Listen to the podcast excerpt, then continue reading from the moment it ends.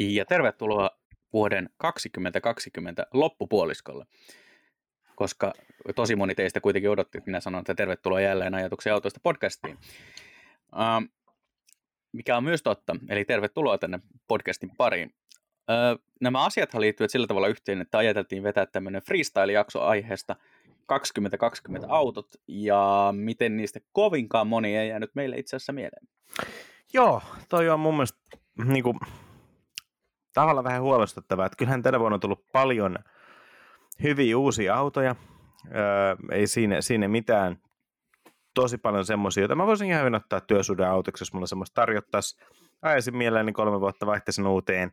En varmaan hurjaan paljon instaa jaksaisi postailla kuvia tai edes suuremmin kaipaamaan, kun tulee jotain uutta sitten tilalle. Mutta jos me nyt ei kuitenkaan tässä podcastissa niinku tarkoitus puhua kuluttajavalistuksellisesti uusista autoista, vaan enemmän niinku autoista, jotka kiinnostaa tavallisia harrastajia, niin en ole ihan varma, että kuinka monta semmoista niinku autoharrastajaa kiinnostavaa autoa tänä vuonna tuli. Tai kuinka monta semmoista autoa tänä vuonna tullut, mitä me ehkä kymmenen viisitoista vuoden päästä harkitaan niin kuin omaan omistukseen. Aika hiljaista kyllä sillä rintamalla. Ymmärrän kyllä, että oli varsin poikkeuksellinen vuosi kaikin osin automarkkinoilla, ja nekin vähäiset uutuudet, mitä saatiin itse asiassa niin kuin kadulle asti, oli ehkä enemmän niin kuin julkistettu jo kaksituhattayhdeksäntoista, ja sitten taas tänä vuonna julkistettiin enimmäkseen aika varmoja hittejä, jotka tulee ensi vuonna, yleensä vielä vuoden alkupuolella. Ai kyllä, mitä, mitä varmoja hittejä me... No joo, okei, okay. Siis yksi ehdottomasti totta kai ehkä tämän vuoden mielenkiintoisin uutuusautohan on Toyota Yaris, tosin lä- ehkä tämän podcastin kontekstissa lähinnä G R-Yaris-versiona, eli tämä kolmelitrisellä turbokoneella varustettu neliveto, mm. mikä, mikä ilman muuta on kaikin puolin isoilla kirjaimilla kiinnostava auto. Äh, julkaistiin viime vuoden lopulla, mm, ainakin yksi yksilö on jo maassa, mutta tota, käytännössä jo alkuvuoden uutuuksia, mutta ehkä se voidaan kaksituhattakaksikymmentä vuoden autoksi laskea. Se on, ilo, siis se on iso ilonpilkahdus, mutta en oikein tiedä, antoiko tämä... Onko tämä autovuosi antanut mitään muuta semmoista, niin kuin sanotaan, että jos mä olen ammatillisesti innostunut vaikka Mersun A kaksisataaviisikymmentä D-plugarista, jolla tuli puoli vuotta ajettua, tai Volkswagen I D kolme on tosi mielenkiintoinen, ää, hyvässä ja pahassa, paljon muitakin sähköautoja tullut. Kyllä mä jaksan niin kuin työajalla olla niistä innostunut, tutkia niiden eroja ja mitata niiden latausaikoja. Mutta en mä kyllä sitten työajan ulkopuolella jaksa hurjan paljon esimerkiksi somesta seurata noita tai lukea niiden koajoja. Että et semmoisia autoja, mitkä niinku autoharrastaja minä olisi kiinnostunut, niin G R-Yaris ja mm, mm. No siis se jatkovastaushan tähän on, että ensi vuoden luvattu Hyundai i kaksikymmentä. Niin. Ja siis nyt kuitenkin tavallaan onhan tänä vuonna tullut hurjan paljon kaikkea tota... nopeet kamaa. Siis ei siinä mitään, Ferrari Roma, mm-hmm. nopea, kaikin puolen tosi hyvä auto, mutta se ei vai, niinku, arvostan sitä, tulen kehumaan sitä, mutta ei se ole se, ei se, ole, siis se, se on aidosti auto, jota en sinänsä kaipaa mun elämään. Jos mulla annettaisiin valita ää, viikonlopuksi G R-Yaris tai Ferrari Roma, niin mä joutuisin miettimään pitkään. Ää, ehkä mä ottaisin sen Ferrin, koska tuntuisi tyhmältä olla ottamatta. Siinä on ehkä Mut... se, että, että se liittyy enemmän siihen, että, että on aika paljon vähemmän mahdollisuuksia päästä Ferrari Roman rattiin. Joo, kyllä. Mä olin mitään just sanomassa, että vaikka mä, jos toisaalta mm, sulla annettaisiin Roma viikonlopuksi ja mulla annettaisiin G R-Yaris viikonlopuksi, että mulla ei olisi mahdollisuutta. Ei mua harmittaisi pätkääkään, koska mä tietäisin, että mulla on, mulla on itse oikeasti paljon hauskempaa sen Yariksen ratissa, koska mä voisin mm. tehdä sillä asioita, mitä Ferrarilla ei voi tehdä, ainakaan ilman, että muut ei saa tietää niistä iltapäivälehdistä. Joo, mä katson täällä tota Carfection YouTube-kanavan tämän vuoden videokohteita, ja kyllähän tää aika tämmönen. Onhan täällä paljon kamaa, mitä on meilläkin käsitelty, muun muassa yhdeksänsataayksitoista Turbo oli käsittääkseni ihan jeppiskampe. Joo, siis kiivistin auton otsikkoon, joka oli kysymys maailman paras auto, ja mä en nyt muista, mikä tämä laki oli, että jos sulla on kysymysotsikko, niin vastaus on ei. Niin Betteridgen vähän... Betteridgen laki. Joo, niin mä en noudattanut tässä sitä sikäli, että tämmöisenä niin, sehän on auto... Siis, on, on siis, ei ole varsinainen laki, vaan niin kuin tämmöinen teesi siitä, että jos on kysymysotsikko, niin vastaus on yleensä ei. Koska jos vastaus Joo. olisi kyllä, niin silloin se olisi laitettu otsikkoon varmassa muodossa, mutta tässä tapauksessa käytit tätä ihan oikein. Joo, toi, sanotaan, että älyttömän vakuuttava auto tekee lähes täydellisesti kaikki, mitä autot voi vaatia, ja tavallaan semmoinen yksi auto tekemään kaiken kysymykseen, niin on vaikea kuvitella autoa, mikä olisi parempi. Mutta haluaisinko mä yhdeksänsataayksitoista Turbo S:n elämääni? Niin vastaus on ei. Öö, ihan puhtaasti sen takia, että sen auton, se on sama ongelma oikeastaan kuin kaikissa, G R-Yarista lukuun ottamatta, käytännössä kaikissa suorituskykyisissä autoissa, mitä tulee ajettua tänä vuonna.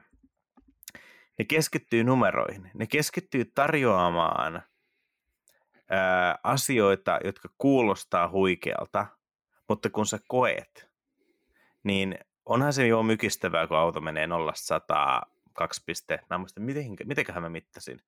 Olikohan kaksi pilkku kahdeksan, mm. kaksi päälle, ehkä kaksi pilkku seitsemän, jotain semmoista. Onhan se tavallaan mykistävää. Mutta et sä halua kokeilla sitä kuin kerran.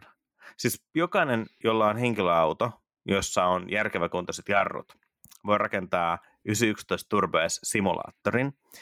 Ö, ottakaa apukuljettajan istun irti. Kääntäkää se ympäri ja kiinnittäkää se takaisin autoon, eli siis selkämenosuuntaan.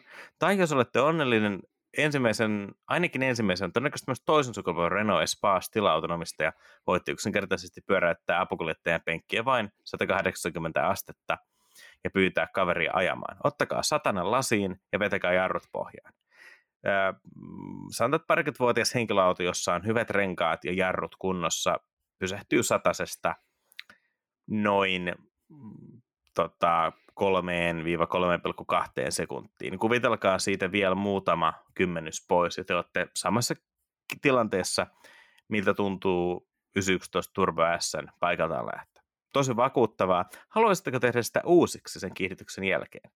Ette haluaisi. Se ei ole, se ei ole fyysisesti mukavaa. Ja sitten jos se hauska puoli on se, mitä se työntää satasesta kahteensataan, niin siitä me ei taas voida puhua, koska sitähän ei tietenkään ole voitu tehdä, koska ethän sitä kadulla voi, voi tehdä. Ja tämä on, on, alkaa olla vähän kouluttu aihe jo nykyään niin kuin nettiautoaiheessa. Tämä uudet autot on liian nopeat, mutta tota, kun se, on, se on oikeasti niin kuin fakta.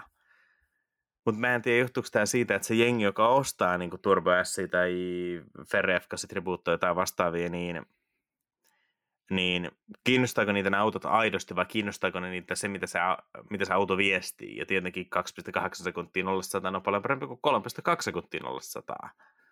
Et, et kun väitellään sitten niin kuin esimerkiksi omalla YouTube-kanavalla, että mulla on tämä ja kaverilla on toi ja mulla on parempi kuin se on kaksi pilkku kahdeksan ja kaverilla on kolme pilkku kaksi. Henkilökohtaisesti mieluummin kiihittelisin vaikka satakuutosen ralluella, joka menee...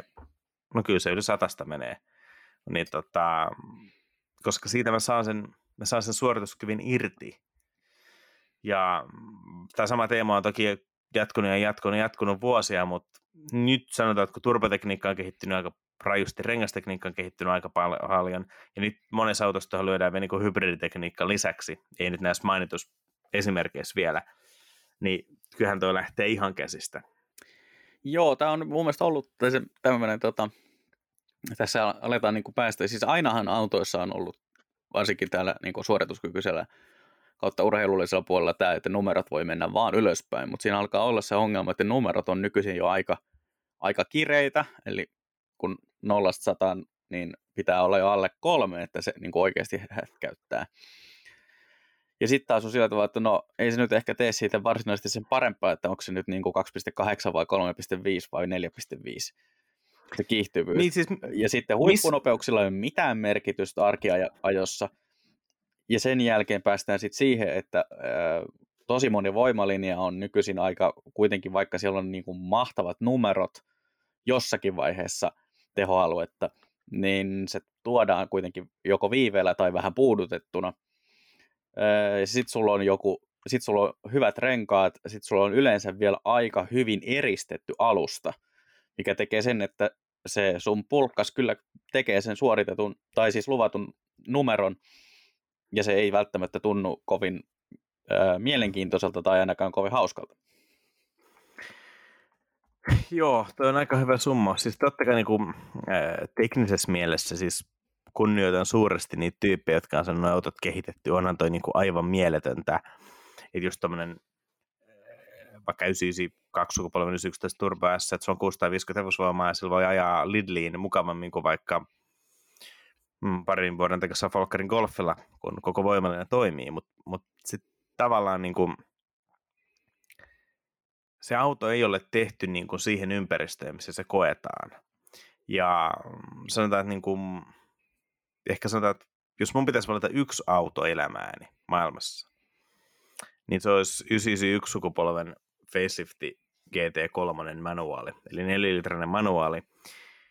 Joo, onhan siinä viisisataa hevosvoimaa, onhan se kaikin mittarein sinänsä periaatteessa niin kuin nopea auto, emme kiellä sitä. Mutta viisisataa vapaasti hengittävää hevosvoimaa ja manuaalivaihteisto on kuitenkin älyttömän eri asia kuin kuusisataaviisikymmentä turboahdettua hevosvoimaa ja tuplakytkinlaatikko. Et, tota, tää manuaali G T kolme, niin kolme pilkku kahdeksan sekkaan ollessa tämä on sekunnin hitaampi kuitenkin kuin tämä turbo. Plus, enhän mä manuaalilla lähtisi ottamaan niin kuin seisovaa lähtöä ja rääkkäämään laatikkoa. Et kun se nautinto tulee kaikesta muusta kuin siitä absoluuttisesta mitattavasta suorituskyvystä. Ja musta jotenkin tuntuu, että tämä on niin kuin... Tämä on nyt unohdettu. Tämä on ihan sama kuin arvosteltaisiin niinku viinejä alkoholiprosenteilla, mitä nykyään maailman superautomaailma menee. Vanha kun on D, kun indeksi nostaa päätään, eli paljonko saat valtteja eurolla. Terkkuja opiskeluvuosia. Ei, ei, ei, ei eurolla, koska siis totta kai kalliimpi on aina parempi, mutta myös se, että onko sulla kolmetoista pilkku viisi prosenttinen viini, niin onhan se pakko olla parempi kuin kaksitoista pilkku viisi prosenttinen viini. Siis mittaat sä, olisi... mittaat sä nyt tässä sitä, kuinka nopeasti sä kiihdyt nollasta sataan? Ei, ei, ei. Siis niin kuin se viinihän laitetaan tota, kellariin ja tehdään siitä YouTube-videoita, mutta eihän sillä ajeta. Ähm, voiko siihen ottaa jonkun neonvärisen wrapin? Joo, toki. Totta kai voi, koska se suojelee sen sisältöä. No se kuulostaa tosi hyvältä. Ää, tota, mun tyyppiset viiniharrastamiselta. Ää, toi, siis tossa on ihan, ihan monta pointtia, että et niinku yhdeksänsataayksitoista mallistostakin, niin mun mielestä vois, jos pitäisi valita huom, tämmöisiä taas tosi ha- haastavia arkielämän skenaarioita, että joku jäbä soittaa sun ovikelloa ja sanoo, että äkkiä valitse mikä tahansa yhdeksänsataayksitoista nykypolvesta, niin kyllähän ennemmin päätyisin jonnekin Carrera S:ään, koska siinä on kuitenkin ehkä vähän käyttökelpoisempaa suorituskykyä, ja sitä on kuitenkin ihan riittävästi. Sitä on ihan liiasti siinäkin. Siis, niin. Öö, se on tavallaan, vaikka turbokoneet on makeita, niin tavallaan se turbokoneiden tuoma valtava tota, vääntö tekee usein sen, että se nopeus nousee aika kovaksi. Et vapari usein kuitenkin pitää kenkiä aika paljon. Toki jo siis... Tuollaista G T kolmestakin mä oon ajanut vaan Saksassa, jossa kyllä pystyy menemään moottoritielle silleen, että kakkosella punarajalle, kolmosella punarajalle, nelosella punarajalle, vitosella punarajalle. Sitten siellä olisi joku kaksisataakahdeksankymmentäviisi vauhtia vapaalla autobaanalla. Suomessa ei pysty tekemään. Todennäköisesti mä en itse asiassa edes Suomessa innostuisi tuosta G T kolmestakaan niin paljon. Mm. Mutta siis reellisesti ottaen tämä mun kimppaimistoksi oleva yhdeksänkymmentäkahdeksan vuoden yhdeksänsataayhdeksänkymmentäkuusi jossa on kolmesataa heppaa ja tuhatkolmesataakaksikymmentä kiloa, niin mä en tarvitse yhtään sen enempää suorituskykyä yhdeksänsataayksitoista. Eihän se ole siis nykyliikenteessä mitenkään poikkeuksellisen nopea, on se ripeä. Ähm, ehkä enemmän se suorituskyky korkeimmuusnopeuksesta tulee aerodynaamisuudesta kuin, kuin tehosta, mutta mä voin, sillä, sillä voi ajaa kakkos- ja kolmosvaihteen mutkateitä silleen, että voi useita sekunteja nauttia täyskaasusta ilman, että se nopeus lähtee, lähtee käsistä, plus myös tavallaan sen auton ää, ajattavuuden rajat, jotenkin kun ei ole millään niin kuin supersporttirenkailla, tulee nopeuksissa, joita sä voit tutulla yleisellä tiellä, missä on hyvä näkyvyys, kokea. Mutta kun Turbo S, niin se on aivan absurdi, minkälainen se auto on mutkissa. Ja suuri kunnioitus niitä kohtia, jotka on suunnitellut. Mutta mä toivon, että kukaan ikinä yleisellä tiellä ei saavuta yhdeksänsataayksitoista Turbo S:llä niitä pidon rajoja, koska se... Ne, ne nopeudet, kertoo ehkä ne... ajotyylistä, jota en halua kohdata vastaan tulevassa liikenteessä. Joo, joo. Ja tota, jos pito ei sitten riitäkään, niin menee muuten pitkälle. Joo, täällä tota itse asiassa on yksi toinen Porsche, joka varmaan kuuluu tähän vuoden kiinnostavin autouutuuksiin, eli seitsemän kahdeksantoista G T neljä. Joo, siis olisi tosi makea päästä kokeilemaan. Se menee varmaan lähemmäs tuota G T kolme kuin Turbo, yhdeksänsataayksitoista Turbo-sarjaa niin kuin kokemuksena. Että kaikkihan nuo Porsche Motorsportin autot on ollut tosi, tosi, tosi makeita. Eli sanotaan, että jos tuo vapaasti hengittävä yhdeksänsataayksitoista G T kolme manuaalilla on ehkä se uusien autojen unelma mulla, niin sanotaan, että jos rahat ei siihen riittäisi, mutta raha olisi silti riittävästi, niin olisin erittäin tyytyväinen G T neljä omistaja. Ei siinä, mm. siinä mutta tota... Täällä on... Evo, Evo mainitsee jo Ingressissä, että instant modern classic if there ever was one. Mm. E, joo, en väitä vastaan, mutta tavallaan niin kuin,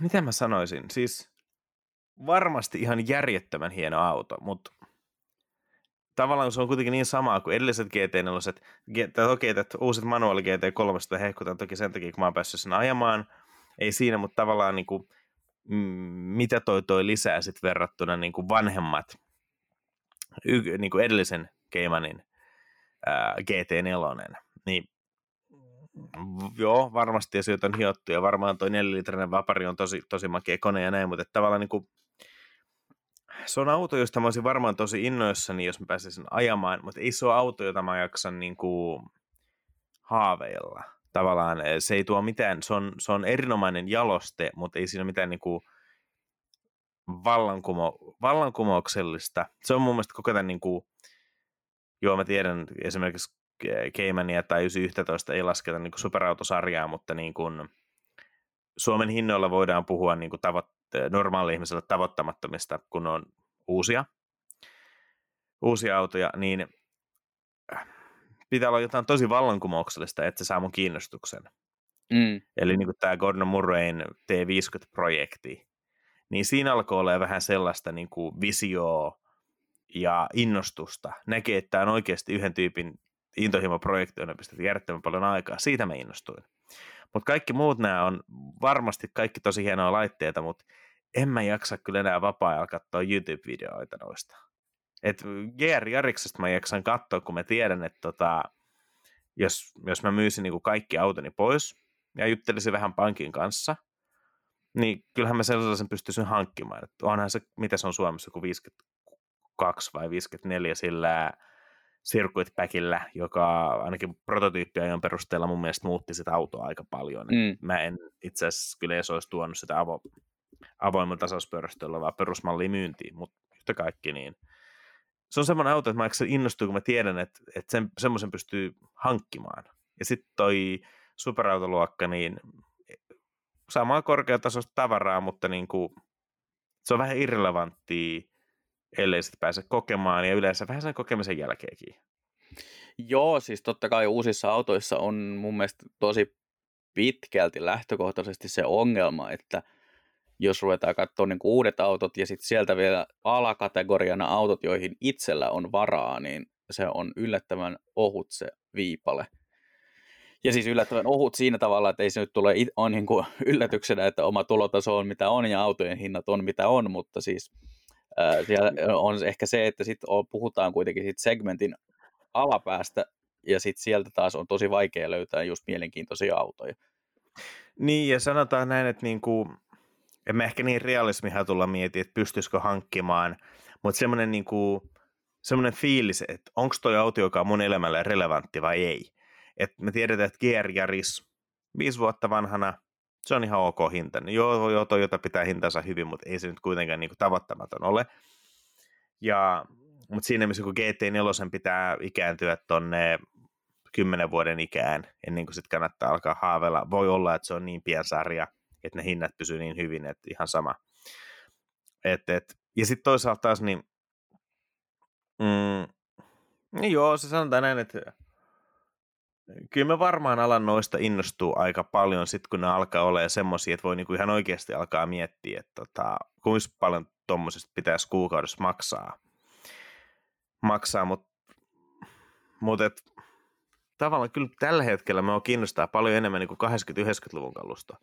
Et, et, otetaan nyt raju esimerkki, mutta kolme neljä kahdeksan ei ole ehkä, Ferrari ole ehkä niin kuin maailman kovimmassa huudossa. Mm-hmm. Siitä on kuullut tosi paljon ristiriitaa, että ilmeisesti loppupään autot on äh, hyvin pitkälle F kolmesataaviisikymmentäviisi tapaisia ja alkupään autot sitten ei. Että sitten tavallaan niin kuin kaikki eivät ole huonoja.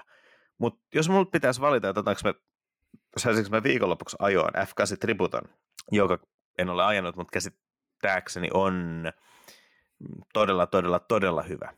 Vai kolme neljä kahdeksan, joka taas, jos YouTubeen tekee haun, niin varmaan sieltä tulee otsikoita, että the worst Ferrari ever, tyyppisiä väitteitä. Mä ajattelin mieluummin se kolme neljä kahdeksan. Se on makemman näköinen, siinä on varmasti paremmat soundit, se pystyy nauttimaan siitä koneesta, sä voit kiihdytellä vaihteiden läpi, sä voit vaihella itse. Ainakin se tota, kulissiohjattu manuaali, se näyttää törkeän makealta. Mua kiinnostaisi kokeilla, miltä se kulissiohjaus toimii, ää, miten se kone vetää, kuin, kuin hyvin se laulaa yläkierroksilla, miten nöyrä se on alakierroksilla. Ää, me tykkään ton ajan Ferrin analogisista mittaristoista. Ää, se, se on jotenkin niin kuin, siinä on jotenkin niin paljon...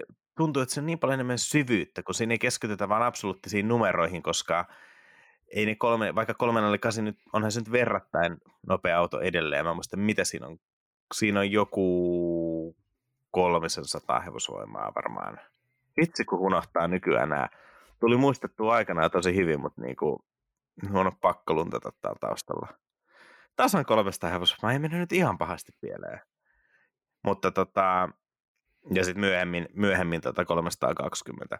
Mutta no joo, toi on kuutta sekuntia nollasta sataan. Itse asiassa tämä on varmaan semmoinen, että voitaisiin ottaa niinku viivalta aika hyvä lähtö tota G R-Yariksen kanssa.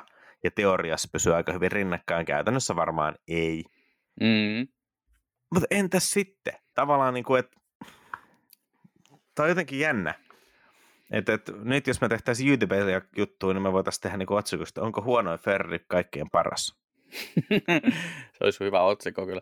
Joo, siis kyllä mä siinä mielessä ymmärrän, että tota, vaikka kolme neljä kahdeksan on varmaan aikoinaan muistaakseni jahdannut näitä numeroita, niin niistä numeroista on jo niin sen verran aikaa, että sieltä alkaa enemmän paistaa läpi se, että se on oman aikansa tuote sillä tavalla, että se oli vielä aikaa, jolloin kuljettajan funktio autossa oli jotakin muutakin kuin painaa start ja stop-nappia siellä välissä, että tota...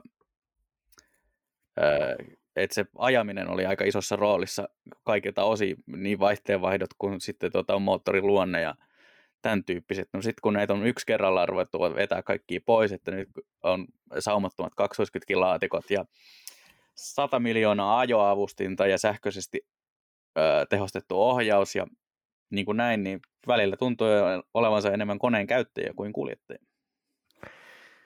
Joo, ja siis totta kai oot ihan oikein, että kyllähän nämäkin autot jahtaisi numeroit ihan samalla, ja ihan varmaan aikanaan jotkut meidän edeltäjät jossain radiokuunnelmassa pohti samaa, että liian nopeita, mutta tota, onhan siinä tässä nyt kuitenkin, jos nyt mä katson virallinen lukema tosiaan alkupään kolme neljä kahdeksanlle on sataseen, no okei, yhdeksänkymmentäkaksi kilometrin tunnissa on kuusi sekuntia, niin se on kuitenkin yli tuplasti enemmän kuin tämän päivän F kahdeksan Tributolla.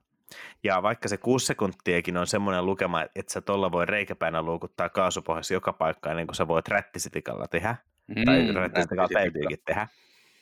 Mutta tuollaisella autolla sä voit kuitenkin huoletta kihyttää moottoritiellä kakkosella sen, mitä se lähtee, ja ehkä käy vähän kolmosenkin puolella ilman, että oot iltapäivällä hissä. Niin siinä on iso ero. Siis eihän nykymalli sutii käytännössä siihen sata kaksikymmentä, ja just kun se on alkamassa saamaan pitoa, niin sä laitat kruisen päällä, ja tota, kaistavahti alkaa pitää ratin keskellä, ja sit sä alat miettimään, että mitenköhän hyvin tämän langaton Apple CarPlay toimii. Niin onko se sitten se, mitä sä haluut tuollaiselta autolta? Niin, tämä on ehkä tämä, että, että kaikista autoista on tullut, tai en voisi sanoa ihan kaikista, mutta useimmista autoista on tullut niin kuin tosi hyviä arkiautoja, vaikka se tarkoittaisikin sitä, että esimerkiksi F kahdeksan tavaratilat käsittääkseni ei ole vieläkään kovin kummoset, mutta niin kuin, että jos se ö, ruvetaan miettimään sitä matkustusmukavuutta, niin, niin se on, ne on tullut aika helpoiksi. Ja sen kääntöpuolena on just tullut, tullut sit se, että ei sieltä välttämättä voi niin kuin, sen suorituskyvyn tai semmoisen niin kuin ajonautinnon etsiminen vaatii aika, aika rajuja toimenpiteitä. Joo, oot, oot ihan oikeassa. Mä en tiedä sit, missä se, niin kuin se sweet spot menee. E, niin kuin, enkä mä nyt voi sanoa, että on olemassa absoluuttisesti niin kuin lukema, jonka alapuolella olevat autot on liian hitaita ja yläpuolella olevat autot on liian nopeita. Ei, ei missään nimessä.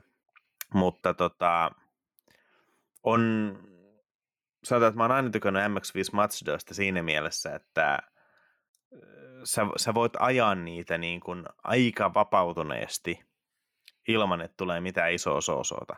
Etenkin Keski-Euroopassa, jossa maaseudun tiet on aina satasta ja vuoriston tiet on aina satasta, mutta, mutta myös aika hyvin Suomessa. Siis sanotaan, että sä voit kuitenkin nauttia siitä autosta. Ja suorathan on kuitenkin aina se tylsä osuus. Et, ja M X viisi ei ikinä ollut niin älyttömästi mutkapitoa, että tota, sä voit nauttia painonsiirroista, meet jarrulla mutkaan sisään, saat auton taittumaan vähän sisään aikaiseen kaasulle, niin hyvä balanssi, takaveto, osasmalle lukkoperään, niin se tiukentaa linjaa, ja sä voit, se on niin kuin työkalut siihen ajamiseen. Totta kai varmaan, kun F kahdeksan Tributo tekee samat asiat, yhdeksänsataayksitoista Turbo S teki, Se, sinänsä siis tavallaan se oli ihan uskomaton, että miten niin se käyttäytyy radalla samalla tavalla takamoottorista huolimatta kuin joku, ne, miten, miten tavallaan, tavallaan niin normaali ajotaidollakin varustettu ihminen pystyy lähestyä niitä rajoja samalla tavalla kuin M X viisi.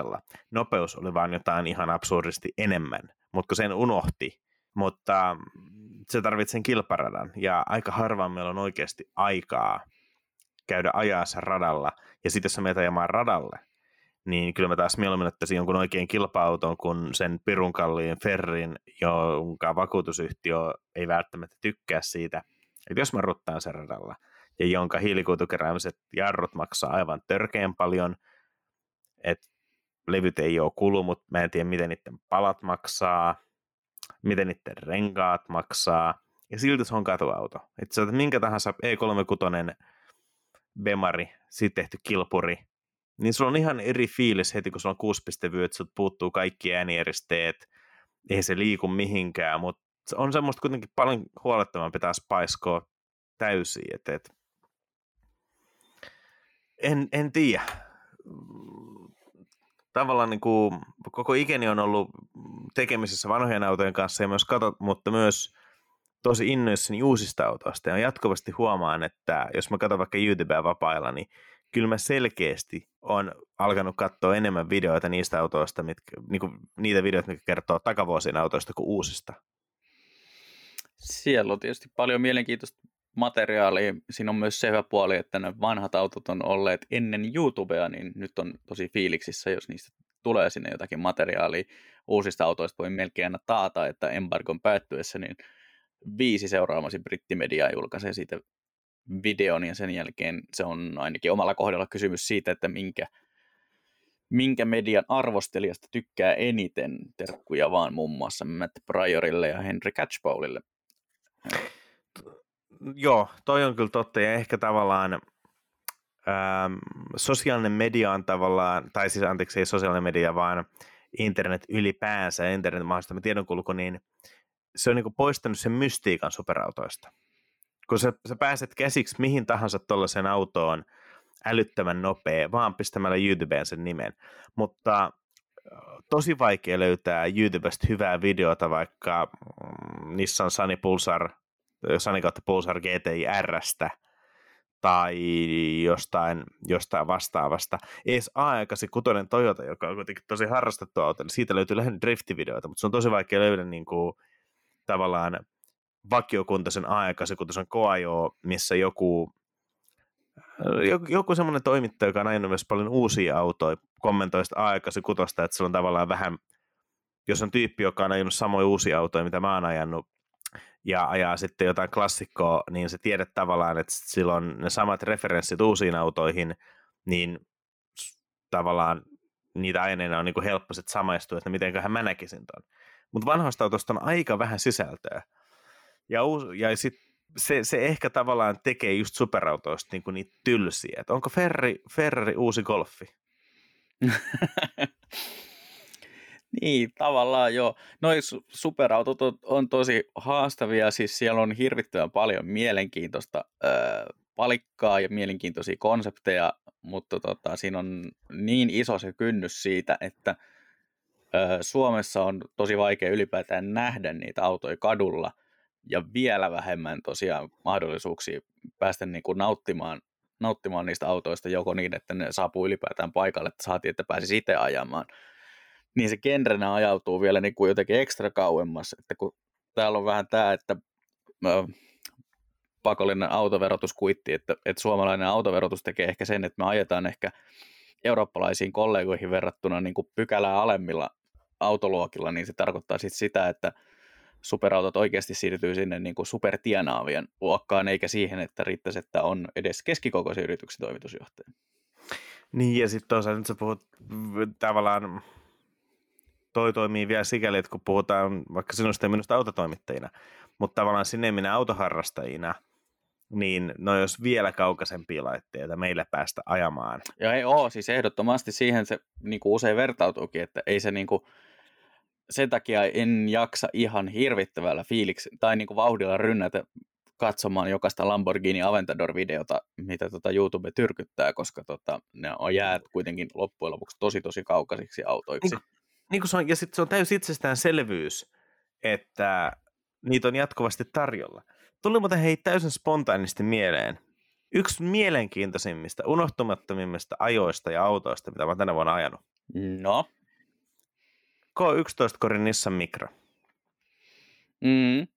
Okei, okay, joo, siis Nissan järjesti äh, kuuden tunnin mittaisen Endurance-kisan Ahvenistolla, puolentoista tunnin Micra ja äh, jälleen myötä oli saanut tehdä ja tota, maahantuja oli ystävällisesti kutsunut mediaa ajamaan yhtä autoa ja tota, aivan järjettömän hauskaa. Siis se on ihan sama kuin sä menet hyvällä kaveriporukalla ajamaan ennenkin sisäkarttingradalle, missä on hyväkuntoiset autot ja näin.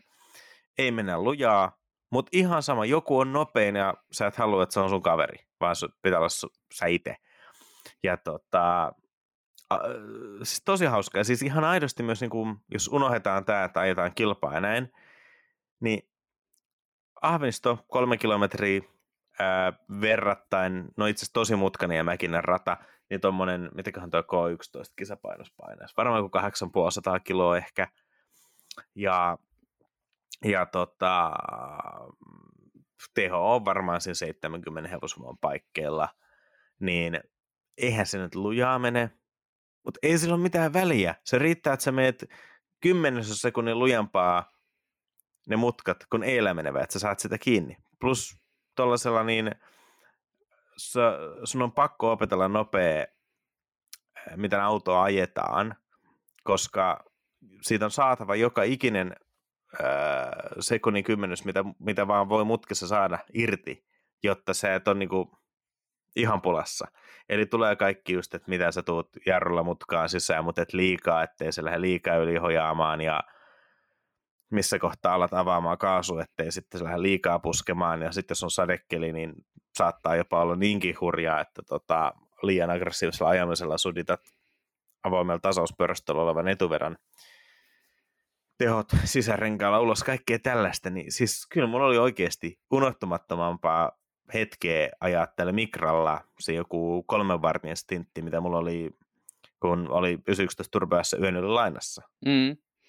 Joo, uskon helposti, että tota, kyllä niin kuin käyttökonteksti vaikuttaa hirveän paljon autoon, koska jos niin kuin mietitään menneitä vuosia, niin kyllä varmaan sulla ja mulla on enemmän ollut puhe tai niin kuin jäänyt mieleen ja ollut sanottavaa niistä autoista, joilla on ajettu ö, monta tuhatta kilometriä kuin ne autot, joilla, jotka on ollut paristaa kilometriä, vaikka niissä olisi ollut kuinka paljon enemmän hevosvoimia. Joo, siis kyllähän niin kuin parhaita juttuja, mitä mä auto on tehnyt, on ollut aina pidemmät autoreissut, eikä silloin sinänsä enää niin tavallaan, tavallaan niin sen auto alkaa suhtautua eri tavalla, että just esimerkiksi tällä sun entisellä ja sitten mun entisellä Pandalla Ukrainaa, Romaniaa, öö, mitä siitä tuli, kuusituhatta viisisataa kilometriä, niin joilla on kuusikymmentä hevosvoimaa, ei se ole mitään väliä. Se meet sillä, mitä on annettu. Ää, tehoon turtuu aina, mutta tehon puutteeseen tottuu. Ja siis tota, ilman muuta voisin ottaa uudelleen sen Pandan ää, samalle reissulle. Se oli ihan hauskaa ajalla Suomessakin, koska niinku, se on aika rehellinen. Mm, toki Pandahan ei ole sinänsä mitenkään niinku kuljettajaa palkitseva. Et jos sä yrität ajat sen mutkassa sille rajalle, eturenkaat vinkuu ja sitten nostat, nostat kaasun, niin Panda on ihan yhtä hämmentynyt kuin sinä itse, että mitä pitäisi tehdä nyt. Et se ei, se ei ole minkäänlaista vaikutusta auton linjaa sinne, missä niinku vanhemmat ranskalaiset hän antoi heti tarjoamaan perää, että sä pystyt niitä perusmallejakin ajamaan pidon rajalla tosi niinku nautinnollisesti, niin Pandassa ei mitään semmoista. Mut, mutta tota... sanotaan, että jos mulla olisi niinku kolme tonnia, niin, niin vuokraisinko, mä en tiedä, vuokraako kolmella tonnella ferri miksikään ajaksi. Mutta mm. sanotaan, että ferri kahdeksi päivää vai Pandalla kaksi viikkoa roadtrippiä, niin ilman muuta se mieluummin se Panda. Ja siis tämä summa sisälti kuitenkin sen Pandan ostamisen. Se on ihan totta, että, että tota, Pandassa on aika aika paljon mun mielestä sitä, mikä on niin kuin autoilussa ylipäätään hyvää. Siinä on mon- myös osittain se, että koska se Pandan rahallinen arvo on aika pieni, niin sitä ei ole myöskään kauhean murheissaan sitä autosta. Kaikki kuusinumeroiset autot, niin niistä alkaa olla vähän hermostunut siitä, että mihin ne pysäköi yöksi. Ja tämän, tämän, kaikki tämän tyyppiset jutut alkaa vaikuttaa. Ja sitten tosiaan Pandassa on se hyvä puoli, että sillä voi ajaa lappulattiassa ihan joka paikkaan. Ja, ja tota, sillä mennään niin kuin, öö, sekä kaasupolkimen että elämän asenne, asenteella sata pinnaa koko ajan. Joo, ja siis se, että jos sä ajat jotain jotenkin mutkasta vuoristotietä, niin tosiaan siis Pandalla ei ollut vaihtoehto, ja se oli kaasupohjassa koko ajan. Mutta sitten sä voit alkaa vähän katsoa, että miten sä otat seuraavan mutkan, millä linjalla sä meet sinne, tietenkin omalla kaistalla pysyen, totta kai, mutta et kuitenkin, että millä linjalla sä meet sinne, ja kuin lujaa kannattaa mennä sisään, missä kohtaa takas kaasulle, niin sä voit alkaa itse asiassa tekemään aika paljon niinku kilvanajon juttuja, mutta ne sun edessä menevät tai takana olevat ei edes huomaa. Ne luulee, että ihme kyllä, tuossa on niinku Fiat Panda, joka pysyy liikenteen mukana. Se on ihan totta. Että tota, se on, Mut, on niinku konseptit kohdillaan. Kyllä mä olisin ehkä tosiaan vähän lisää hevosvoimia kaivannut. Ehkä se johtuu eniten siitä, että mä oon itse vähän arka ohittaja. Ja kuusikymmentä hevosvoimaa oli paikoin vähän vähän. Niin kuin ruveta kirimään noita tota, pitkäksi merkattuja rekkoja ohi, mutta tota, se on taas toinen juttu. Joo, en mä nyt siis tietenkin lähde väittämään, että kuusikymmentäpäinen Fiat Panda olisi parempi auto kuin kuusisataaviisikymmentäpäinen yhdeksästoista Turbo, sen takia, että Pandassa on kuusikymmentä heppaa ja Porschessa kuusisataaviisikymmentä. Et, mutta et, tavallaan mä arvostan semmoinen tietty ahdasmielisyys, kun että joillain on, että ne katsoo, että okei, kuusisataaviisikymmentä heppaa, ton on pakko olla kiinnostava auto, ja sitten ne katsoo vaikka sata hevosvoimaa, ihan sama. Että tavallaan mm. niin kuin, ei, ei, kyllä se totuus on syvemmällä kuin numerot. Mutta hei, jos, jos nyt mä oon päästy puhumaan niin vanhemmista autoista yleisesti, mm. ja hei, laittakaa ihmeessä kanssa kommenttia meille, että tota, mikä olisi niin kuin, kumpaa te kuuntelette mieluusti. Mä oon silloin täällä käsitelty uusia autoja niin kuin uutisissa ja mitä me on ajettu, semmoisia autoja, mitä me on koettu, että on niin kuin meidän mielestä suht mielenkiintoisia, mutta onko kuuntelette sitten mieluummin meidän höpötyksiä sit vanhemmasta autosta kuin uusista autoista? Koska mä oon huomannut, niin mun, mun kaveripiirissä on tosi yllättäen tosi paljon autoharrastajia. Mä oon huom- ja esimerkiksi mä otan Ferrari Roman kuvia Instaan tai linkkasin johonkin keskusteluun. Mä saan yllättävän monta, mikä toi on vastausta. Ei silleen niin kuin, että innostuneesti, että wow, mikä toi on, vaan, vaan silleen, että minkä, okei, okay, sä oot ajanut tuommoista, minkä merkkinen toi on. Että tavallaan on paljon autoharrastajia, joita uudet Ferrit kiinnostaa niin vähän, että tollaista ei noterata, ja mä ymmärrän niitä ihan täysin. Et, et, olisin varmaan itsekin siinä samassa pisteessä, jos en tavallaan työni puolesta noita käsittelisi. Niin mulla on vähän semmoinen fiilis, että valtaosa Suomen niin kuin autoista kiinnostuneista on kuitenkin enemmän vanhemman ja vähän niin kuin realistisesti, realistisemmin harrastettavan autokaluston ää, ystäviä kuin uusien. Et laittakaa ihmeessä viestiä, että mikä, mikä sektori näistä kiinnostaa tai onko tässä joku kultainen keskitie, että annetaan jotain vinkkejä uusista autoista, missä on ehkä mahdollisesti joskus jotain tule- harrastepotentiaalia tulevaisuudessa. Joo, pistäkää ihmeessä kommentti. Mä kyllä vähän veikkaan, että sieltä tulee aika paljon huutoäänestyksiä tämän vanhemman kaluston puolesta, koska jo muutamassa edellisessä ed- elämässä, kun on niihin viitattu, niin niistä on aina tullut sen verran hyvää palautetta, että kiva, kun on puhuttu milloin neljäsataa jotakin euron peugeotista ja näin poispäin, niin tota, kyllä jengi, jengi arvostaa sitä, että puhutaan niin sanotusti realistisista kamppeista, joista kuitenkin hyvässä tapauksessa voi löytyä aika hyvätkin ajamisen kiksit. Siis, ja ilman, että hinnat ehkä lähtee karkaamaan terkkuja E kolmekymmentä M kolme. Joo, mun mielestä niin hinnoja, toi niin ajo, ajokokemuksen laatu, niin öö, hyvä esimerkki on mun mielestä nämä niin kuin jotkut superautofirmat pyörittää, toivottavasti pyörittää edelleenkin, koska se on meidän maan matkailuteollisuudelle hyvää, näitä jäärata-ajokouluja. Mä nyt en tarkoita vaikka mitään tota Audin tai Volkkarin pyörittämää, vaan siis nyt mennään niin kuin Lamborghini, McLaren tasolle. Porsche pyörittää ainakin Levillä. Ja no Porschen eventissä mä oon käynyt Taikanin keikan myötä, ja se vaikutti sikäli makealta, että totta kai kun se varsinainen ajokalusto on nelivetosta, niin meneehän ne. Mutta McLareni mua hämmentää vähän, että kun niiden koko mallisto on takavetosta. Ja sitten jos mennään, katsotaan jotain peruskarra nelosta tai jotain, mitä tahansa McLarenia, niin ne on niin eri suorituskykytasolla, että se piirretään Jana Golfista McLareniin, niin se peruskarra nelonen on siinä jossain puolivälissä. Mutta sitten kun nämä McLarenilla mennään ajamaan jäällä talvella, niin mit, mitä järkeä siinä on? Siis tavallaan sä et saa mitään tehoa tiehen, öö, ja se, että vaikka niissä olisi hyvin suunnitellut radat ja vähän jotain niin kuin suojaa puskureissa näin, niin silti se on pakko olla vähän arkana. Se auto se varmaan toimii hyvin, koska siis onhan on nykyään niin monipuolisesti, monikäyttöiseksi suunniteltu laitteet, että teknisesti varmasti se vakuuttavaa. Mutta jos mä saisin valita joku sanotaan, että vanha takaveto-eskortti ää, johonkin perusralliluokkaan rakennettuna, piikit, jäärata, vai McLaren ja jotkut vähän laittoman pitkillä nastoilla olevat normaalit kaksikymppisellä vantelevat talverenkaat, niin ihan sama. Itse asiassa tämmöinen tilanne oli muuten muina joskus Nokian renkailla oli jonkun, jonkun talverenkaan julkkari ja tota, niillä oli iso kasa R S neljä Audeja jääradalla. Ja tota, mä hyppäsin, olisiko ollut hetken, mikä tämä edellinen korjaa oli, oliko se B kahdeksan?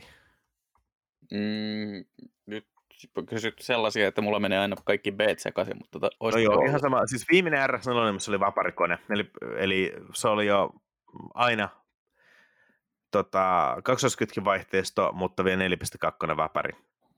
Mä ajan pari kiekkaa silleen, silleen, että no joo, on se makea kone, siis sinänsä tosi makea auto, mutta tota, Järrellä, hei, heti kun sä vastaohjaat, niin sä alkaa tappaa sun tehoja. Ja sitten mä vähän sanon, että hirveän vaikeeta, kun sun pitäisi tavallaan tehdä nopea vastaheitto ratti suoraan ja sitten hanaa ja yrittää se mutkaan sisään mennessä ja varmistaa, että sä et joudu korjaamaan yhtään, koska siihen se leikki loppuu. Ja sitten tyypit sanoi mulle, että no hei, tuossa on yksi V-tonni kuusisatainen Ibiza, tota, äh, ralliauto. Ei ehkä, en muista, oliko se täysin niin kuin V-tonni kuusisataa-luokkaan rakennettu, mutta kuitenkin siinä oli kaaret, kuppipenkkiä, tota, ihan niin kuin alusta ja renkaat. Se oli aivan miljoona kertaa hauskempi laite vetää radalla kuin nämä kahdeksansataa kiloa painavammat Audit. Ja siis sitten kun se Libitsalla uskalti ajaa, koska se on vähän oloa rutata niin kuin tuollaisessa puolen tunnin huvittelussa jonkun R S-Audi, niin se Libitsa uskalti kuitenkin ajaa paljon reilummin, niin siis sehän oli ylivoimaisesti nopein auto siellä radalla. Johtu toki osittain siitä oli säkki pimeätä, niin auton jarrutusmatka on paljon lyhyempi ja vähän kivempiä, mutta se on niin hyvä semmoinen heijastus, että kaikki hyppäsi sen, sen Ibizan ohi ja meni niihin R S-Audeihin, koska totta kai R S-Audi on haluttava auto, vaikka todellisuus oli se, että jos sä haluat vaan pitää hauskaa, niin tässä tilanteessa se Ibiza oli se oikea valinta. Joo, ehdottomasti uskon, uskon ja olen kanssa samaa mieltä tuossa. Mä luulen, että McLarenin talviajokoulu on ehkä tarkoitettu sille porukalle, jolle on merkityksellistä se, että mikä numero siellä sen vuoden McLarenin perässä on. Eli he tulevat sinne tutustumaan jännittävään lifestyle-elämykseen samanlaisella autolla kuin heillä on kotona. Aivan varmasti. Sen sijaan, että, että he on niin kuin sinä ja minä ja miettii, että tota, mikä näistä neljänsadan euron pulkista olisi paras jääradalla, koska tota, todennäköisyys on se, että ei se tussata pois. En mä totakaan sanoisi, siis tavallaan älä, älä nyt ylenkatso neljänsadan euron pulkkia, mutta tota, mut lähinnä tavallaan katsotaan absoluuttisesti, missä sä voit pitää eniten hauskaa radalla. Ö, okei, toki jollekin se hauska voi olla se, että sä voit, san, sä voit todeta, että sulla on nopeusmittarissa kaksisataaviisikymmentä vauhtia, kun auto menee viisikymmentä, sä oot spinnannut pari kertaa ja sä saat makeit kuvia superautoista jäällä instaa. Niin okei, okay, fine. Silloin varmaan tommonen on paljon, paljon parempi. Enkä mä tällä sanoa tietenkään, että jokainen tekee sitä, mistä itse kokee, kokee saavansa eniten nautintoa, mutta niin kuin lähinnä tavallaan välillä on vähän semmoista ahdasmielistä ajattelua, että et, et, jos se ei ole niin kuin kallis ja tehokas, niin se ei ole kiinnostava edes ajokokemuksena, vaikka sanotaan, että uskaltaisin niin kuin mun preferensseillä satakutonen rallue on, antaa aika paljon enemmän hauskaa kuin aika moni, aika pirun paljon tehokkaampi auto. Mutta toki se on taas, taas mun, mun mielipide. Niin, ja siis sehän olikin lopulta vähän olosuhteistakin, että ähm, aikaisemmin oli muistaakseni puhetti just tästä yhdeksänsataayksitoista Turbo-tapauksesta siellä Kymiringillä, niin siellähän se, se takasuora on niin kuin sopivan kokoinen sille yhdeksänsataayksitoista Turbo S:n suorituskyvylle. Joo, mutta ralluista pitäisi vaihtaa öljyt siinä puolivälissä suoraan. Niin, niin vähän tämä, mutta sitten taas kun ruvetaan pienentää, pienentää rataa, esimerkiksi ruvetaan puhua ahvenistosta, niin kyllähän siellä niin rupeaa vähempi teho olemaan jo hauskempaa, että sä voit käyttää sitä enemmän. Sitten jos ruvetaan puhua jäällä ajamisesta, niin sitten niin taas edelleen mitä pienempi, pienempi ja kevempi kippo, niin sitä todennäköisemmin sulla on ratkirjamukasta. Niin ja sitten vielä jos mennään siihen, että auto ajetaan yleisellä tiellä. Niin, tai sitten jos mennään siihen, että ajetaan yleisellä tiellä, niin lopputuloksen on se, että Fiat Panda. Tai K yksi Micra.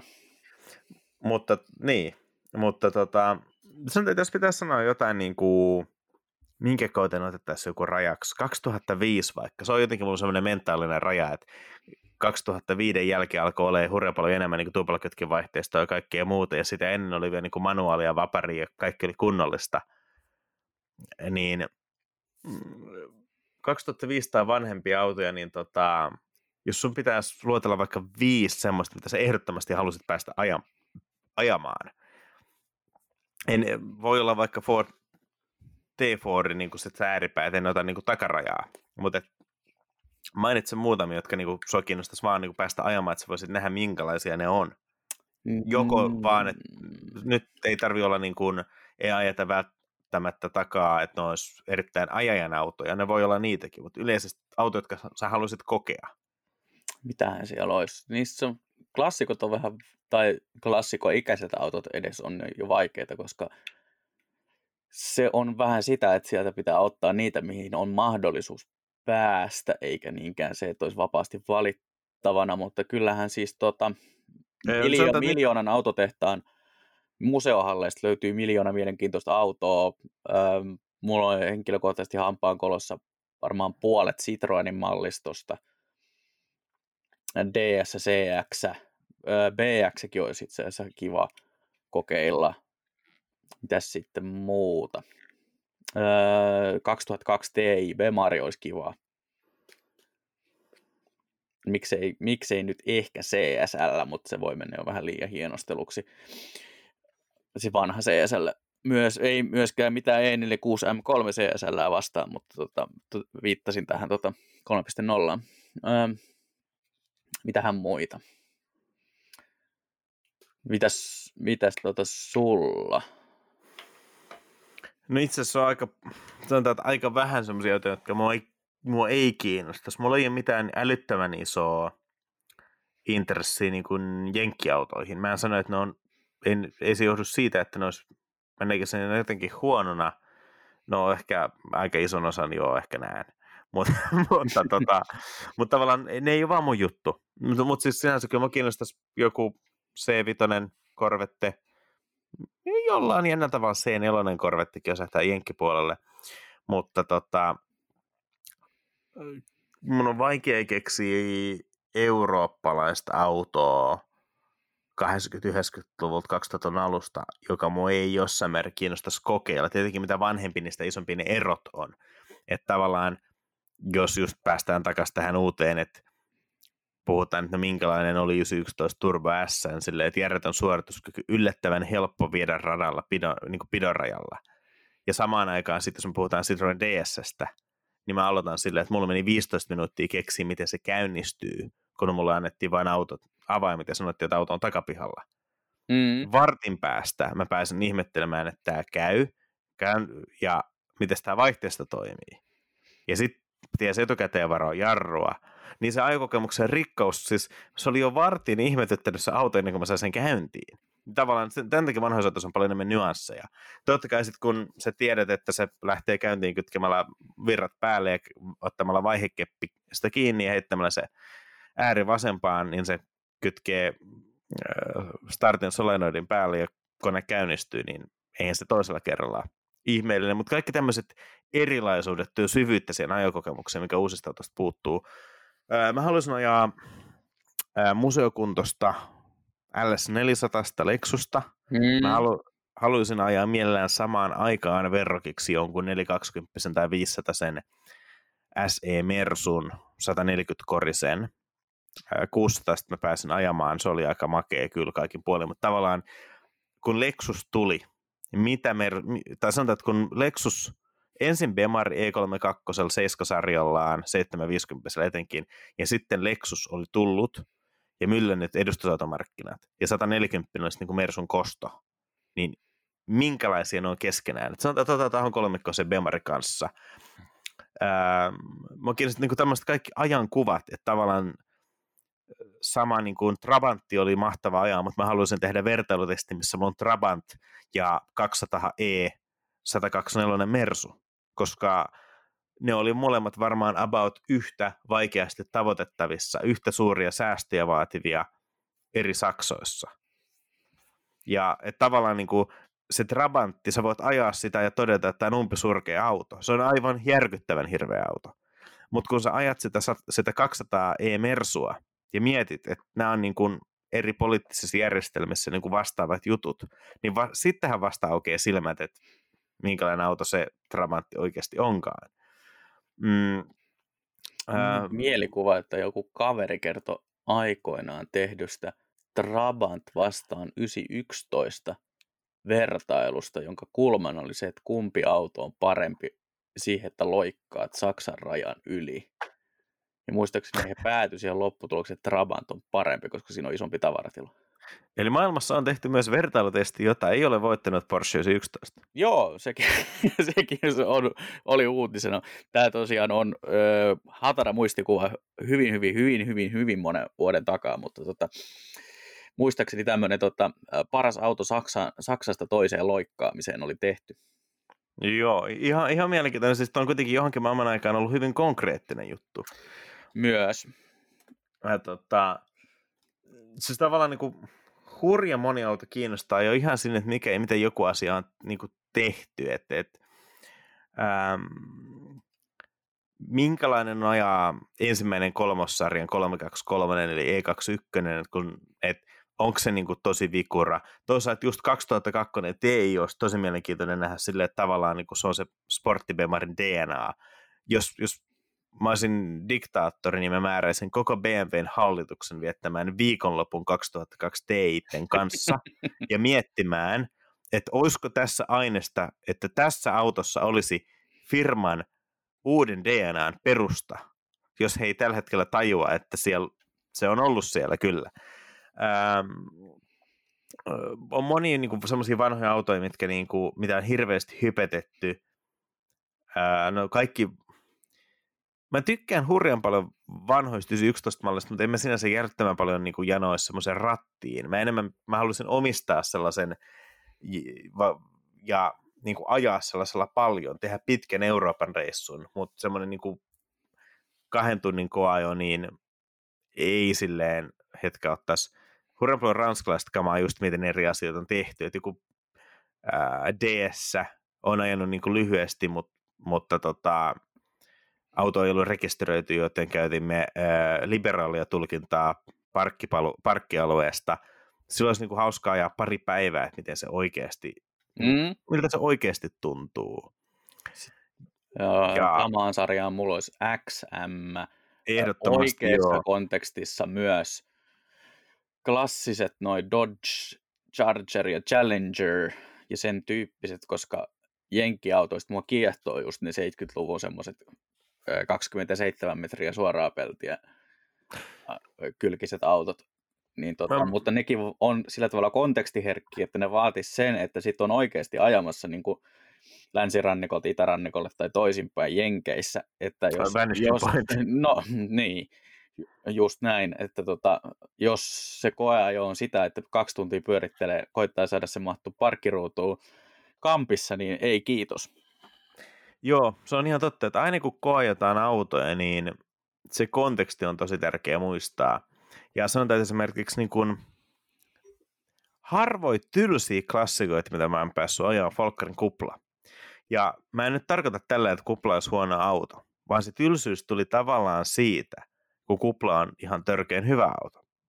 Mä sanotaan, että tässä kohtaa pitäisi sanoa, että mulla ei ole mitään niin kuin sentimentaalista suhdetta kuplaan, eli mä arvioin sen vaan niin kuin klassikkoautona. Ja se on kolmekymmentäluvun auton rajoitteita, mutta se on ollut järjettömän edistyksellinen, kun se tuli, ja se tekee myös sen, sen että siitä puuttuu sellaista tiettyä kykyä, mikä on ehkä joskus ollut moite, ja tänään se tuo luonnetta. Kupla on tosi tasapaksu.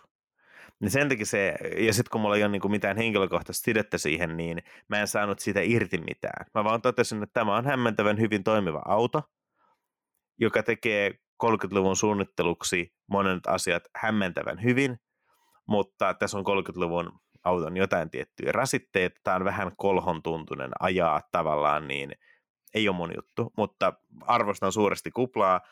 Paljon mieluummin mä haluaisin päästä kokeilemaan jotain viisisataa tai kuusisataa Fiattia. kuusisataa ehkä etenkin multiplana kiinnostaisi, koska se on taas ollut niin aikaansa olevalla konsepti. Mm-hmm. Rättisitikka tietty tipparellu. Niin mä just sanoin, kaksi, viik- kaksi kesäviikkoa rättisitikan kanssa olisi aika hyvä. Vähän, äh, tai sam- vähän samasta syystä oli tosi antoisaa päästä ajamaan se tota, Xantia Gibraltarista Pariisiin, koska siihen liittyy niin paljon henkilökohtaisia muistikuvia siitä, että, että kun meillä on molemmissa, molemmilla ollut perheessä Xantia silloin, kun me oltiin junioreita, niin tota, pääsi vihdoinkin niin kuin kiinni siihen, että millaista on ollut, ollut olla oma, oma isänsä siellä Xantian ratissa silloin aikoinaan, koska se auto oli niin hyvässä kondiksessa.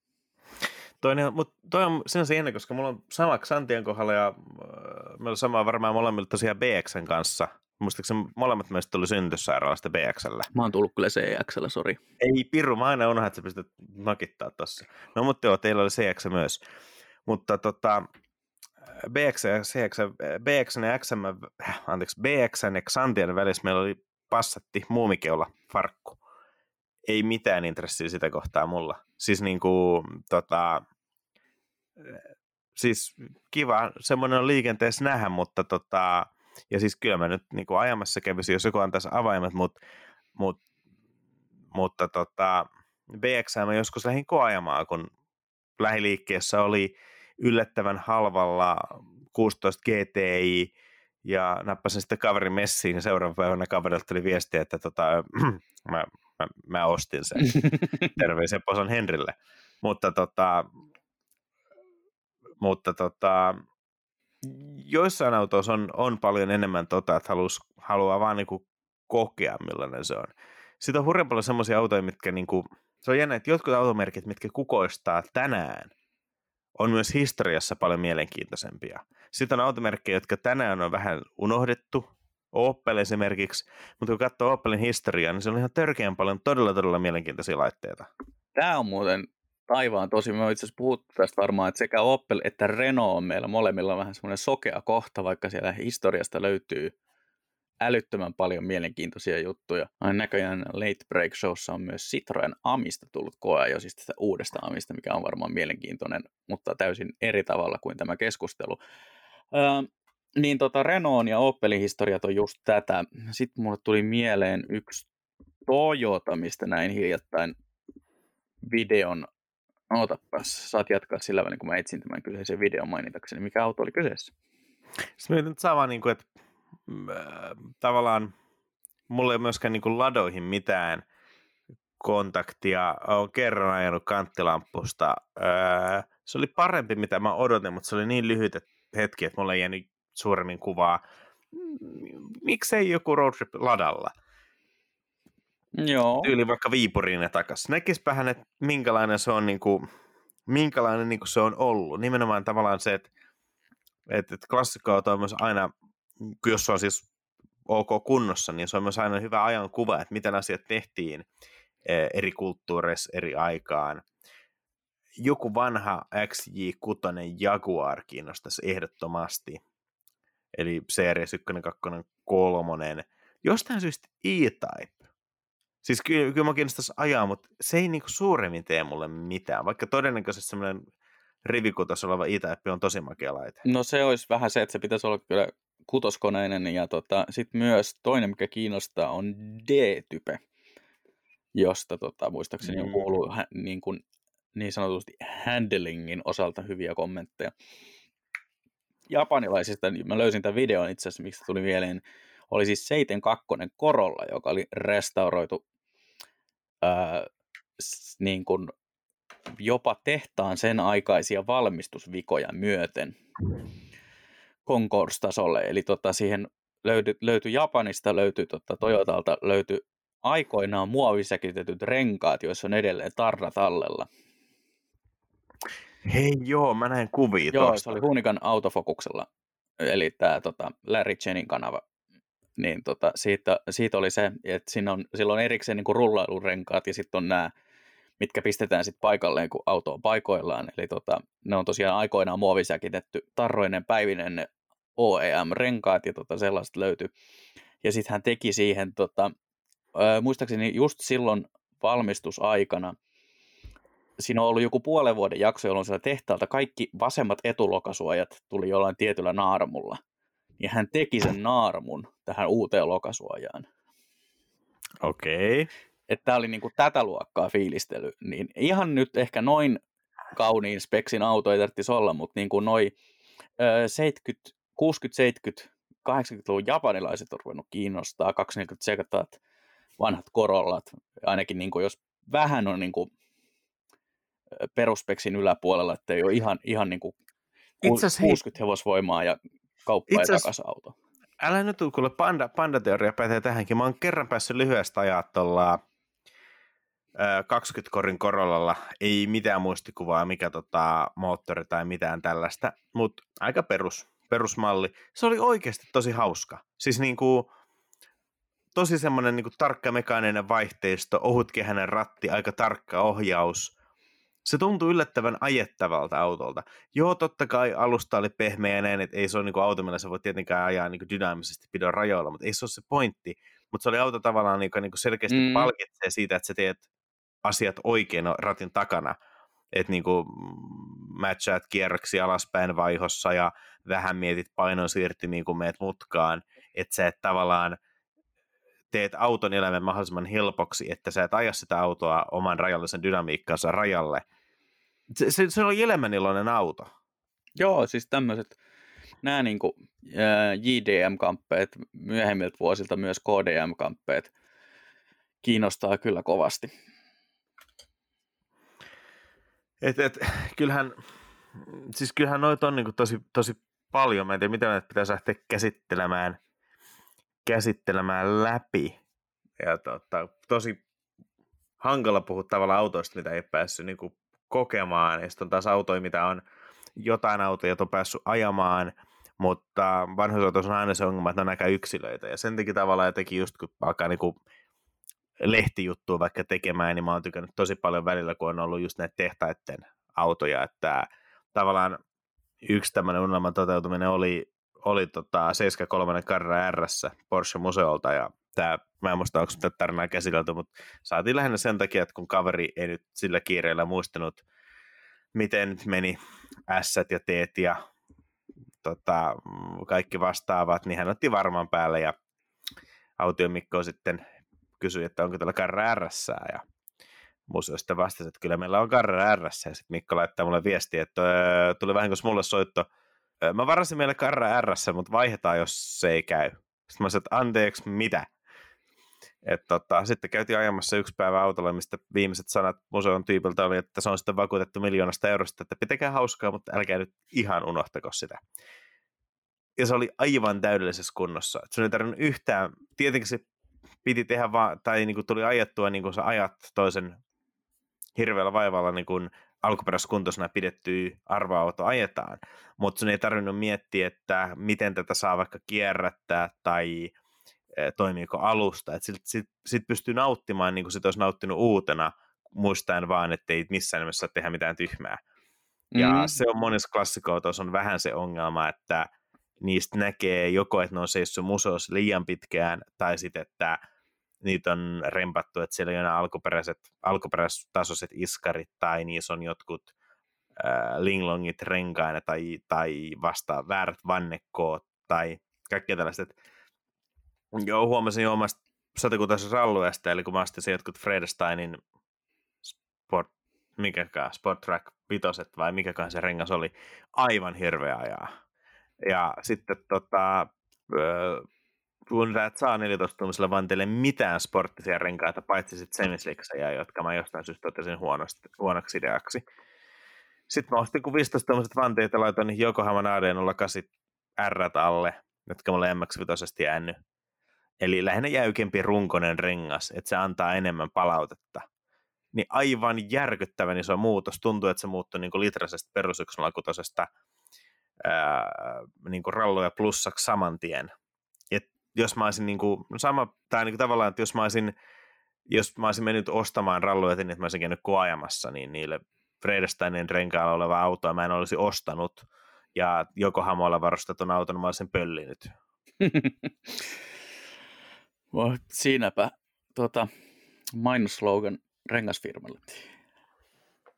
Mutta tota, joo, siis uskon, uskon täysin, ja mitä nyt muistelen, mutta joskus E kaksikymmentäkahdeksan kanssa seikkailen, niin siinäkin oli, oli tuota tiettyjä eroja, kun sinne vaihdeltiin renkaita öö, osana vannediilejä ja niin poispäin, niin tuota, kyllä ne autoluonteet muuttuu muuttu jo saman yksilön sisällä tosi paljon, puhumattakaan sitten, jos sulle annetaan niin, kuin niin sanotusti tuntemattomasta lähteestä oleva klassikko, josta ei niin kuin yhtään tiedä, että onko se niin kuin Öö, onko se märkä näkkileipäajettavuus, niin onko se niinku tullut vuosien myötä vai onko se vaan sitä, että tota, ne on kaikki ollut tehtaalta. Mä tehtaalta tiedän, missä viittaa. Me, joo, joo jätetään viittaamatta, jätetään viittaamatta tota sen enemmän voidaan myöhemmin jaksossa kertoa, mistä autosta on kyse, mutta tota, Mutta ei, ei siis tosiaan tiedetä, onko se, niinku, onko se korin ominaisuus, onko se sitä, että puslia ei ole vaihdettu kaksisataatuhatta kilometriin vai, tota, vai mikä homma, mutta tota, mut, mut, nämä klassikot on niinku tässä mielessä tosi vaikea, vaikeita, että tota, ö, ei aina pysty sanomaan, että onko se edustava yksilö siitä, että millainen se auto on sen jälkeen, kun sillä on kaksikymmentä kolmekymmentä vuotta historiaa takana, vai onko se edustava yksilö siitä, millainen se on ollut silloin, kun se on lähtenyt ykkö, ekana päivänä tehtaalta, vai jotain tältä väliltä? Vai onko joku tuunannut sitä vuosien varrella jotenkin nokkelasti? Joo, ja tässä on ehkä tavallaan se, että tämän takia mun mielestä niin kuin esimerkiksi italialaiset ja ranskalaiset toimii klassikkoina paremmin kuin saksalaiset. Okei. No koska saksalaiset, tai miksei japanilaistenkin autojen hyvyys on tavallaan se, että miten on niin kuin hiottu toimiviksi, ja sulla on kaikki asiat niin kuin mietitty tarkkaan, ja se auton hyvyys tulee nimenomaan niin kuin siitä tasalaatuisuudesta, joka on voitu pilata vaihtamalla vaikka vasempaan etuoikeaan tarvikevalmistajan iskari, kun kaikki muut on alkuperäispeksillä ja väsyneinä, tai vähän väärä rengaskoko, tai vaan väärä valmistajan renkaat, tai mitä tahansa pikkumuutoksia, niin se vie, no sanotaan, että just puhuin renkaasta satakutosen kohdalla, niin sama kävi tuossa yhdeksänsataakuusikymmentäyksi Carrerassa, eli kun vaihtui renkaat, niin tota, vanhemmilla renkailla ohjauksessa oli semmoinen, niin kuin, se oli tosi upea, sä tunsit painonsiirrot ja käänsit mutkaan, sä tunsit, että hetki menee, sitten alkaa niin kuin kuorma, ohjaus kuormittuu ja auto kääntyy. Uusilla renkailla kaikki ne nyanssit hävisi. Niin nyt mä tiedän, mitä mä oon missannut, niin se jos on auton vika. Mutta jos mä olisin mun nykyisillä renkailla ajanut sitä autoa ensimmäisen kerran, niin en olisi innostunut ostamaan. Niin näin pienet jutut vaikuttaa. Mutta sitten jos sulla on Citroën D S, ja sulla menee varttisadassa käyntiin, ja sitten sä ihmettelet seuraavan niin kuin koko päivän just näitä vaihteen siirtoja ja kaasunestijousutusta ja opettelet jarrutuntumaa, niin se, että sulla on väärä rengas jossain tai ovitiivistä vähän viheltää, niin ne ei pilaa sitä autoa, kun sen autossa on itsessäänkin jo niin paljon ihmeellistä, niin ne nyanssit hukkuu, tai joku tipparellun ää, sateenvarjovaihteen siirto, tai niin kuin rättisitikka, niin ei se rättisitikka mene siitä pilalle, että ää, oikea takarengas ei ole Citroenin O E-speksin mukainen, tai se, että ilmanputsari on tarvike. Kyllä se rättisitikka riittää Citroenin suunnittelupöydän luota, luotua ihmeellisyyttä niin kuin ihan tarpeeksi. No se on kyllä taivaan tosi, että rättisitikan koeajamisesta muistan sen, että on muistaakseni koe jo kesti puoli tuntia ja nauroin puoli tuntia putkeen, koska tota, pelkästään semmoisen ei todellakaan museospeksiä vastaavan auton ajaminen ää, kaup- niin kuin taajama-olosuhteessa oli aivan hysteerisen hauskaa puuhaa. Niin kuin hyvällä tavalla. Eli vaihteensiirto ja, ja jarru ja kaasu oli kaikki sellaisia asioita, joihin suhtautuu niin kuin, äh, puhtaalla riemulla siitä, että kone liikkuu ja kone liikkuu välillä, välillä hyvin ja voi luoja, voisitteko te millään liikkua, että en joudu pysähtymään, koska en muista, missä ykkönen on. Joo. Ja sanotaan, että toi on se, se että mua kiinnostaa se alkuperäinen Countach, Lamborghini. Ei sen takia että miten nopea, tehokas, brutaali auto se oli aikanaan, vaan minua kiinnostaa nimenomaan nähdä se, että niin kuin, kuinka mahdoton vai ehkä mahdollinen auto se on. Et näissä on niin hurjan paljon hypeä, että se on mahdoton ajaa sieltä enää ulos. Ja näin no, osa on varmaan ollut autoja, missä on huonosti säädetty kytkin tai huonosti säädetyt kaasarit tai, tai mitä vaan. Väärät vaihteistoöljyt. Niin. Kaikkia vastaavaa, tai ajettu auto on ihan vaan väärässä kontekstissa, että sit sä oot pyörittänyt jotain suurkaupungin keskustaa, mihin se auto ei ole, missä se ei ole toiminut uutenakaan. Ja tavallaan niin kuin nimenomaan nähdä niin kuin niiden myyttien läpi. Äh, alkuperäinen Lotus Elise, sekä myös Lotus Elan kiinnostaisi minua hurjan paljon, koska Elan on ehkä niin kuin se auto, jota M X viisi haluaa olla, äh, ja eli se on sitten taas niinku ihan uuden aikakauden tuote. Ja sikäli mm-hmm. pakko sanoa, että tämä muutaman kerran mainittu Alpine A sata kymmenen on näitä harvoja niinku viimeisen parin vuoden aikana tulleita autoja, joita minua kiinnostaa ihan tosi paljon päästä ajamaan. Sama. Toki täytyy sanoa, että myös G T kahdeksankymmentäkuusi Toyota ja M X viisi, nykyisukupolvenkin M X viisi Mazda ansaitsee taas tulla mainituksi, koska ne on mun mielestä mainiot laitteita luokassaan, ja sanotaan näin, että mä en osta niitä esiin lähinnä sen, sen verran vähän, vaan sen takia, että kun niitä on päässyt ajamaan jonkun verran, niin ne jotenkin ottaa itsestään selvänä. Ja nehän ei ole itsestäänselvyyksiä, jos, jos niitä ei ostella. Se on totta, ja mun mielestä näissä on ehkä vähän sekin ongelma, että niihin suhtautuu tavallaan sen verran positiivisesti tai niin kuin sillä tavalla, että, että kaikki kohtaamiset niiden kanssa on kuitenkin ollut aika hyviä, niin sitten va- tavallaan vähän, vähän ehkä varoo sitä semmoista klassista ylikorostamista, että ei tuo niitä joka käänteessä esiin. Sen, se, joo. Että et niitä on... ehkä, ehkä suhtautuu just vähän niin kuin annettuna, että Että totta, totta kai G T kahdeksankymmentäkuusi ja M X viisi on, on niin kuin hyviä edelleen, ja toivottavasti ovat myös ensi vuonna hyviä, ja, ja, ja näin poispäin. Joo, ja sitten... N saattaa liittyä tähän seuraan, jotenkin jännästi pelkään, että Puma S T ei liity tähän seuraan. Se on totta.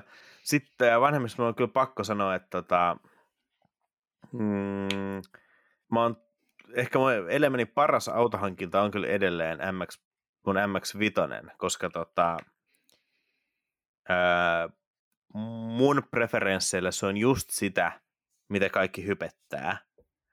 Ja, ja tota, mä en ole vieläkään kyllästynyt siihen ajokokemuksena.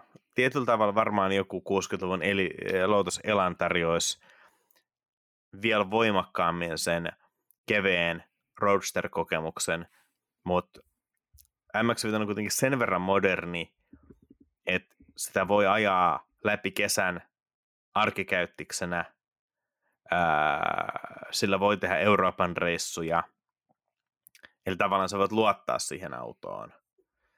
Mutta sitten se on kuitenkin sen verran vanha, että se on kevyt, se on, se on niin mitään niinku apuja. Sinä, siis, tavallaan mä kaipaisin kyllä joihinkin klassikoihinkin tota, jotain niinku E S P:n sporttimoodia. Et tosi salliva, mutta sitten jos oikeasti lähtee menee pieleen, niin ei se haittaa, että se olisi siellä. Mutta kyllähän se mentaalisesti tuo fiilistä, kun sä tiedät, että jos mä nyt avaan tässä kohtaa kakkosella kaasun pohjaan, niin toi perä irtoo ja se olen minä, minä tai peltiseppä, joka oikaisee tuloksen. Niin tavallaan on, on siinäkin viehätyksensä, mutta ehkä mä oon sen verran vanha, että tietyt rajoissa kiinnostaisi. Mm. Mutta...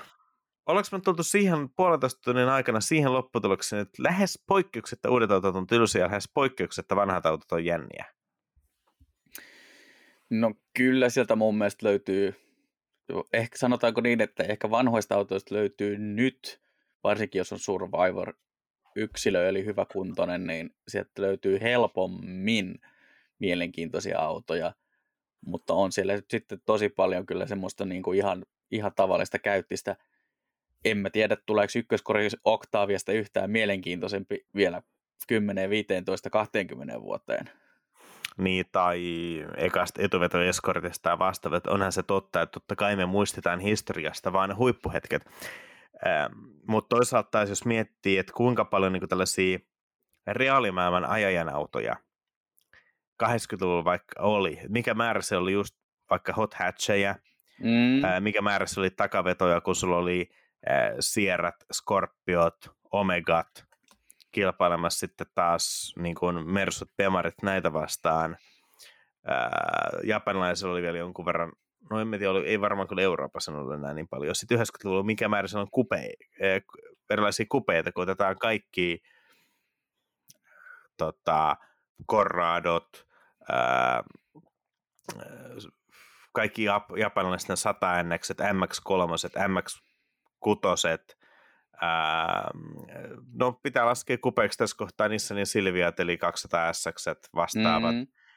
Se on, tollaisia oli hurja paljon. En mä sitten tiedä, onko se joku sata N X tai M X kolme sitten kuitenkaan ajajan autona mielenkiintoinen, mutta kyllä mä esimerkiksi M X kolme kiinnostaisi kokeilla se, onko se yksi pilkku kahdeksan litrainen V kuusi, kun oli tommosia vielä niinku mekaanisia ratkaisuja, mitkä teki hurjia eroja, mitä nykyään käytännössä ei ole.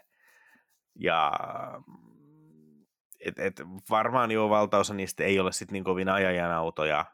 Totta kai sitten jos aletaan katsoa yhdeksänkymmentäluvun, niin kaikki A-ryhmän luokittelumallit, ää, toki nykyään hinnat karannut, mutta kymmenen viisitoista vuotta sitten olisi saanut ihan järkihintaa niin kuin Kossu Escortti, Delta Integrale, Evo Mitsui, G T neljä, Selikaa, kaikkea vastaavaa. Mm. Niin, joo, että vaikka me katsotaan sen filterin kautta, että me takavuosilta me muistetaan vaan ne, mitä ne halutaan muistaa, ja tältä päiviltä ne mielenkiintoiset on vähän niin kuin hetkeksi hukkunut tuonne kaikkia massaan, niin kyllä mä silti sanon, että se mielenkiintoisten autojen määrä oli, oli, oli suhteessa koko mallistoon suurempi takavuosina. Johtuu toki aika paljon siitä, että nykyään on tullut niin järjettömän paljon näitä kaikkia pieniä etuvetäkatomaastureita, mitkä nyt on aika kaukaan, ainakin mun intresseistä. Mutta ehkä niin. Hei, me kaksikymmentä vuoden päästä fiilistellään vaikka E kaksituhattakahdeksan. Niin, se on varmaan joku toinen podcast, jonka nimi saattaa olla ajatuksia katomaastureista. Ennen oli kaikki paremmin. Tänään puhumme Renault Capturesta. Renault Capture ei, ei se ole niin kuin pöllöimästä päästä näitä pieniä katumaastureita, mutta siis se on ihan totta, että, että tota, tämmöinen niin kuin kupeitten ja ajanautojen ja jopa avomallien ja muiden niin kuin valikoima on supistunut, koska kaikki tuntuu olevan nykyisin tota, kupehenkisiä crossover, mitä ihmettä ne nyt oli. Mitähän, mikähän se oli se Bemarin X kaksi mainoslauka, kun se oli niin kuin muka olevinaan nelihenkinen auto kahdella ovella, ja sitten se kuitenkin on teknisissä tiedoissa viiden hengen auto viidellä ovella. Tai joo, joo, en muista, mutta tähän hei tuli mulle hyvä lopetus. No kerro. Nykyautomaailmassa on aivan liikaa näitä crossovereita, kupeita, etuvetosia, möhköjä, jotka ei oikein tiedä, mitä ne on. Mutta ennen oli paremmin. Ennen oli Renault Avantime. Kyllä, mä luulen, että tuota Avantime on... on, on se, mihin tämä on hyvä päättää. Sekin muuten pitäisi käydä koeajamassa. Se todellakin pitäisi käydä ajaa. Ja joo, ai vitsi, C kuusi Sitikkä. No kyllä näitä riittää hyvä, vaan ainakin aika moneen, moneen jaksoon. Että. Joo, ajatuksia outoiksista palaa jälleen tuota, todennäköisesti jo ensi viikolla. Sillä välin käyhän tykkäämässä, kommentoimassa, jättämässä sata miljoonaa pistettä erilaisissa podcast-alustoissa. Sen lisäksi showta voi seurata ajatuksia autoista Instagram-tililtä sekä ajatuksia autoista Facebook-tililtä. Ja muistakaa myös näköradioversio, jahka muistan kaiken maailman loppuvuoden työkiireeltä päivitellä sinne uusia versioita. Ja meidän someja voit stalkata sillä tavalla, että minut löytää Instagramista, että mondostik kolme tuhatta ja Twitteristä, että mondostik. Ja sulla oli paljon yksinkertaisemmin. Joo, mä löydän molemmilta alustoilta, eli Twitteristä ja Instagramista tunnuksella at lahtiain. Kyllä vain. Lupaamme, että show ei tule vielä tämän viikon puitteissa TikTokiin tai muihinkaan jännittäviin alustoihin, koska tässä nyt on muutakin tekemistä. Hyvä. Olisiko tämä tässä?